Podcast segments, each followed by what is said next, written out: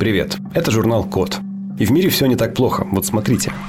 Связали синтезатор, который работает даже лучше обычного. На самом деле не лучше, но просто он более многофункциональный. Значит, использовали специальный электронный трикотаж с датчиками, который э, позволяет считывать касание, условно говоря, клавиш. И из, этих, из этого трикотажа сделали ну, что-то похожее по форме то ли на шарф, то ли на клавиатуру синтезатора. И эта клавиатура умеет считывать не только нажатие на разные клавиши, но и силу нажатия, и скручивание, и всякие там поглаживания. Ну, в общем, кучу всяких жестов можно исполнять на этом странном э, высокотехнологичном трикотаже и на этом, конечно же, играть. Конечно же, это все, э, ну, игрушка. Ну, то есть, прям вот баловство, настоящее баловство для экспериментов экспериментальных музыкантов. Никакие серьезные клавишники пианисты на этом играть не будут, но это просто интересная технологическая штучка, что, в принципе, можно будет связать какую-нибудь дальше, ну, например, перчатку там, или варежку, или какое-нибудь пальто, которое будет играть э, мелодии, или управлять с помощью пальто, там, светодиодами и танцевать каким- каким-нибудь образом.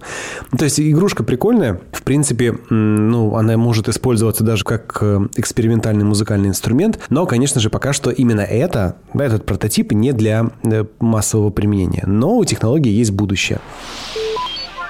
Продолжая тему технологичных тканей, сделали ковер, который распознает позы человека. Я когда прочитал заголовок, думаю, так, так, так, так, запахло 90-ми. Но на самом деле это умный ковер Magic Carpet, который умеет распознавать положение тела человека. Там специальные датчики, их 8 тысяч датчиков на 10 квадратных метров. И эти датчики чувствуют давление которые оказываются на этот ковер и могут примерно понять, что где лежит. Ну, то есть мы получаем изображение там размером, ну, грубо говоря, 8 тысяч пикселей, да, и можем понять, что человек стоит, лежит, идет, с какой силой он лежит. Может быть, он давно лежит, не двигается, может быть, он просто прилег, а может быть, он потерял сознание и упал. Ну, то есть это тоже отличный способ диагностировать, там, узнавать о всяких происшествиях. Ну что, в домах престарелых это можно использовать. Можно использовать для спорта и реабилитации. Там человек, можно командовать, чтобы он делал всякие упражнения, типа, а, я вижу, что ты э, упал на пол. В принципе, конечно, все те же вещи уже можно давно делать с помощью камер. Ну, то есть просто ставишь камеру, прекрасное компьютерное зрение существует. Уже давно можно понять, что человек упал, там идет, стоит, двигается и так далее. Но вот у меня радионяня, я купил какую-то на Озоне буквально там несколько дней назад. У меня сын родился. Это радионяня. Значит, что делает радионяня? Она, во-первых, это простейшая китайская штука, но она, во-первых, смотрит в темноте благодаря инфракрасной подсветке. А во-вторых, когда я захожу в комнату, я там еще сначала ее не, донастроил, она такая, о, кто-то зашел, посмотрела на меня, следила за мной взглядом, пока я ходил по комнате, и потом вернулась, типа, трекать ребенка. Я так, ничего себе технологии. Ну, то есть, даже вот в таком базовом каком-то потребительском устройстве, как э, видео няня для ребенка, уже есть трекинг, уже есть распознавание людей, распознавание движений, и все это внутри железа. Очень дешево, там типа 3000 рублей она стоила. Так что ковер это, конечно, прикольно, но пока что тоже не сильно это нужно. Камеры всяко надежнее в России сделали устройство для производства биоразлагаемого пластика, который позволяет его производить в 6 раз быстрее. Там хитрость в том, что когда мы делаем какие-то пластики, определенный вид пластиков, нам нужны, нужны элементы под названием мономеры. Вот говорят, что есть полимеры, обычно их ну, там, теряют, да? А вот для определенных пластиков нужны мономеры. И вот для того, чтобы эти мономеры синтезировать, нужно э, использовать цепочку реакторов, и эти реакторы их там типа 6 штук, например, да, а, и поэтапно там на одном реакторе прогнали, на втором, на третьем там и до шестого.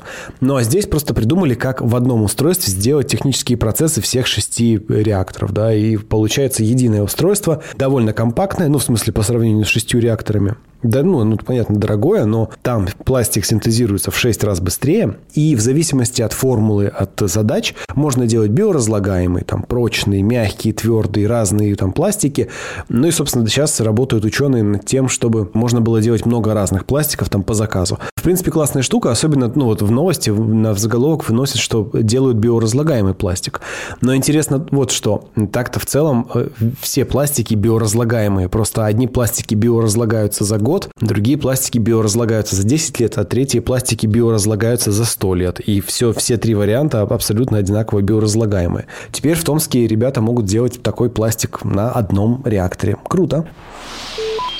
А в Массачусетском технологическом институте рапортуют о производстве, о создании, о придумывании нового материала, возможно, для брони будущего. Взяли, конечно же, углерод, сделали ему какую-то крутую наноструктуру, и настолько она крутая, что если стрелять в него микрочастицами на сверхзвуковой скорости, он не пробивается. Это суперпрочный материал, он превосходит по прочности сталь, кевлар, алюминий при такой же массе. Ну, то есть там типа столько же массы, сколько кевлара, но он прочнее. Ну и, соответственно, это будут использовать где? Там в легкой броне, во всяких там промышленных штуках. Очень здорово, хорошо. Вообще углерод очень вещь такая перспективная вещь. Углерод и ну, графен просто буквально у нас везде сейчас используется. У нас недели полторы или две назад вышла в коде статья, э, сделано ли это из графена. Там был тестик такой, где мы в шутку проверяли, а что еще не сделано в нашем мире из графена, потому что реально кажется, что графен применяют везде. А графен это тоже углематериал на базе углерода. И, ну и вот, собственно, теперь в МТИ придумали такую штуку. МТИ – это Массачусетский технологический институт. Вот так. Замечательная новость из Яндекса от нашей родительской компании. Мы-то вам вещаем от имени Яндекс образования. А Большой Яндекс сделал такую вещь. Они придумали, как в реальном времени переводить аудио на представленных видеокадрах в голос на другом языке. Ну, в частности, вы смотрите видеоролик на английском. Нейронка специальная распознает текст, переводит его на русский правильно, грамотно, подбирает голос для озвучки и на базе опять же, каких-то других обученных нейронок, озвучивает этот текст так, чтобы это выглядело естественно, звучало естественно. Причем оно еще так круто подбирает голоса, что ощущение, что это говорит этот человек. Ну, то есть он не один в один. Там есть небольшая задержка, но тембр, интонация, общее как бы э, ощущение от этого голоса прям вообще классный. Как будто бы прям позвали актера, который аналогичным образом озвучивает материал на английском языке на русский. Пока что, конечно, технология тестовая, пока что это работает далеко не везде. Там есть несколько видео роликов, на которых это можно проверить. И это делается только в Яндекс браузере пока что, но это вопрос будущего. То есть, в принципе, если Яндекс это придумал, скоро это придумает Google, скоро это придумает Microsoft, и мы с вами будем, в принципе, в будущем смотреть на мир вообще без языковых барьеров. То есть любой видеоурок, любой аудиокурс, любой видеокурс, любые вообще инструкции, все-все-все, что вам нужно будет из любого конца света, можно будет перевести с любого языка на любой другой. Можно будет учиться иностранным языкам, смотря наши российские сериалы и фильмы на иностранных языках. Ну, то есть там просто невероятная какая-то будет, невероятное роскошество. Уже существуют наушники, которые переводят с и на разные языки прямо в реальном времени, как синхронные переводы переводчики, да, примерно так же, да, но у них пока технология, конечно же, не отработана. Но, не знаю, лет через 10 наушник, который переводит тебе в реальном времени с любого языка на любой другой, это будет просто настолько стандарт жизни, что мы даже не будем их замечать, кажется так. Хорошие новости из мира компьютеров и микроэлектроники. Изобрели новый теплоотводящий материал, термопасту, короче, на основе соединения бора и мышьяка. Там в чем проблема? Если у тебя есть процессор, там в телефоне, в компьютере, в компьютере там транзисторы, транзисторы греются при работе. Когда их много, они очень плотно стоят, они сильно греются. Ну и, собственно, чем плотнее они находятся между собой, тем больше тепла они выделяют. Как бы с другой стороны, чем они меньше, тем они меньше тепла выделяют. Но, а с другой стороны, чем они плотнее, тем тепла больше. Ну и по, по итогу, там, конечно, в зависимости от архитектуры, в зависимости от технических процессов, но в целом процессоры греются, и это неприятно, это нехорошо. Ну и что? И нужно как-то уметь отводить это тепло, как-то его перераспределять на корпус, на вентиляторы и так далее. И вот придумали в, э, в Калифорнийском университете новый материал, который классно отводит тепло. Он там в, примерно в два раза более эффективен, чем любые современные термопасты. Ну, классно. То есть в будущем, во-первых, с одной стороны, инженерная мысль движется в сторону того, что процессоры становятся менее прожорливыми и меньше греются, требуют меньше мощности электричества, архитектура более совершенная, лучшая оптимизация под э, современные компьютерные задачи. Чип M1 вот от э, Apple, в общем-то, хороший показатель того, как железо и софт хорошо оптимизированы друг под друга, чтобы не сильно греться греться, там не сильно на, напрягать компьютер, с одной стороны. А с другой стороны, более эффективные материалы, более эффективное энергоотведение. Ну, то есть где-то в будущем, наверное, мы вообще забудем о том, что компьютеры когда-то грелись. Так же, как мы уже давным-давно не думаем о том, что когда-то компьютеры необходимо было всегда обязательно ставить на стол, под стол. Это были такие здоровенные ящики на 15 килограмм. Сейчас для нас абсолютная норма жизни – это ноутбуки, которые все то же самое делают еще и быстрее. Вот кажется, что также постепенно для нас станет непонятным, как компьютеры вообще могли когда-то греться при нынешних технологиях и мощностях. Прикольный эксперимент э, сделали в Южной Калифорнии. Там сделали робота, который анализирует то, как ты собираешь э, шкаф из Икеи, и в зависимости от того, как строится твоя стратегия сборки, он подает тебе в нужный момент нужные детали. То есть такой робот-помощник для сборки шкафа. В принципе, мы-то все понимаем, да, что собрать шкаф из Икеи там, или какой-то другой предмет не так сложно, как найти нужную деталь в этой, в этой всей куче. Там, найти, а, что там, где какая панель, где какой дюбель там. Особенно, когда это какое-то большое изделие, собирать его легко, трудно находить вот эти все, значит, мелкие детали. И вот робот знает, ага, этот чел сейчас пойдет собирать дверь, пожалуй, подам ему детали на дверь. Не сказать, что это какая-то прорывная, прорывная штука, но просто прикольно, что вот роботы обучаются и этому тоже. Из Германии интересные новости. Придумали устройство, которое является по функциональности как спектрометр, то есть э, устройство, которое измеряет спектр излучения предмета, любого там материала, и через это позволяет понимать его химический состав довольно точно причем. И этот спектрометр э, размером во-первых, он весит меньше грамма, и это маленький чип. Ну, то есть, как, как сейчас. Спектрометр – это такое отдельное устройство, которое, да, измеряет спектр, да, оно позволяет тебе узнать состав продуктов, состав воздуха, там, не знаю, свечение звезды, из чего состоит звезда. Ну, то есть, спектрометр широко используется в науке, в промышленности, там, в технике. Но это ни разу не компактное устройство, то есть оно всегда большое. Ну а теперь в лаборатории Фраунгофера в Германии сделали просто миниатюрное устройство, которое можно встраивать в смартфоны запросто, и ты идешь в магаз теперь, у тебя там томат лежит, ты на него смотришь смартфоном, а он тебе прям по спектру говорит, а, нитраты, смотри азота сколько. И ты такой, о, кошмар, и убегаешь оттуда. Ну, вот примерно так. А вот, наконец-то, хорошее применение технологии дополненной реальности. Очки с дополненной реальностью для слабовидящих. Значит, ну, понятно, что э, в мире есть люди вообще лишенные зрения, которые э, ходят по миру полностью вслепую, но как бы там щупают, слышат, у них палочки какие-то, ну, в общем, там поводыри.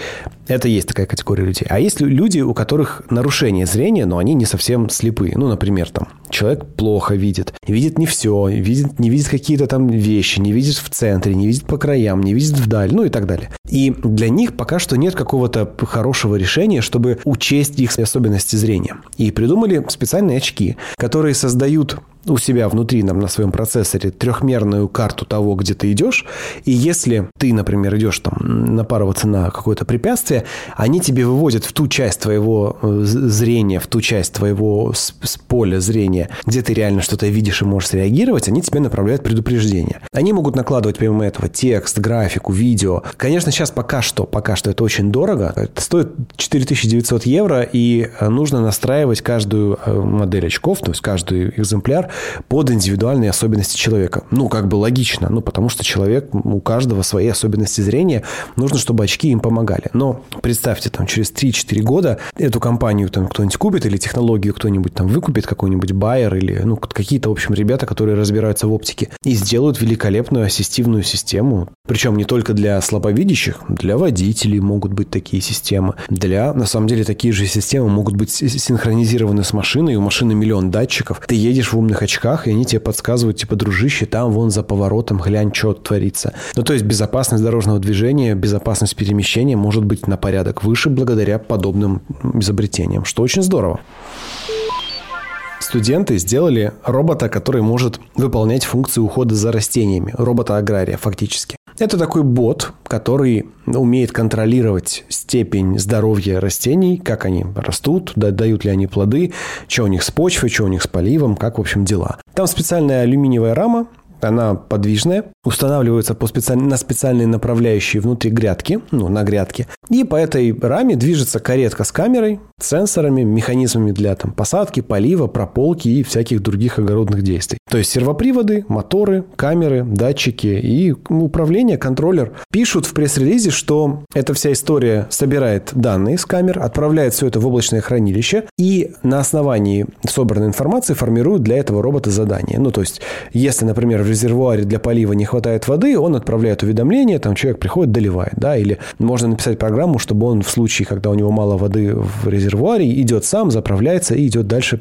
поливать в том месте, где он остановил в прошлый раз полив. Конечно, в идеале бы, чтобы эти роботы умели там на базе машинного обучения сами знать, когда поливать, что поливать, что у него растет, как за этим оптимально ухаживать. Но это, конечно, дело будущего, в принципе, здорово. Оно выглядит простенько, но, знаете, как бы из таких простых вещей, а надо сказать, что весь робот собирается из отечественных комплектующих. То есть там, если китайцы и американцы перекроют нам кислород, мы соберем своих роботов-аграриев и будем выращивать брюкву, свеклу, морковь и так далее. Такой, знаете, бёрч-панк, только в реальной жизни. То есть, не знаю, наверняка видели вот эти видеоролики смешные, где Russian Киберфарм. Вот примерно так, только действительно в реальности сделали робота для киберфермы. Почему бы, собственно, и нет. В Бельгии художник по имени Дрис де Портер взял видеозаписи заседаний в их местной думе, ну, в законодательном собрании, и анализирует видеоролики политиков, когда они смотрят в телефон. То есть он распознает лица, понимает, кто есть кто, и определяет момент, когда политик занимается не политикой, а что-то тупит в телефоне. И прям подписывает, ага, там типа Петров, Якобсон, вот он, значит, 25% времени на заседании сидел и пялился в телефон. Такая вот штучка вроде бы безделится, но довольно прикольно, обращает внимание людей на то, как работают их политики. Здорово, смешно, забавно. Так-то, конечно, политики, особенно в законодательных собраниях, э, все время во всем мире всегда страдают ерундой довольно существенную часть времени, потому что один говорит, там 99 человек сидят, молчат, там слушают или вообще не присутствуют на собрании. Это, конечно, ну, типа такой пережиток старо-старых времен, когда, чтобы что-то обсудить, нужно было собирать огромное совещание на всю Госдуму, да, там вот сидит вся Дума и совещается. Это, конечно, не самый эффективный способ расходовать время и средства налогоплательщиков. Но, тем не менее, традиция осталась, э, парламентарии приходят обсуждать обсуждать законы, и вот такую, значит, тему придумал бельгийский художник. Спасибо за внимание. Заходите на сайт The Code Media, подписывайтесь на нас в социальных сетях и хорошего дня. С вами был Максим Ильяхов. Пока.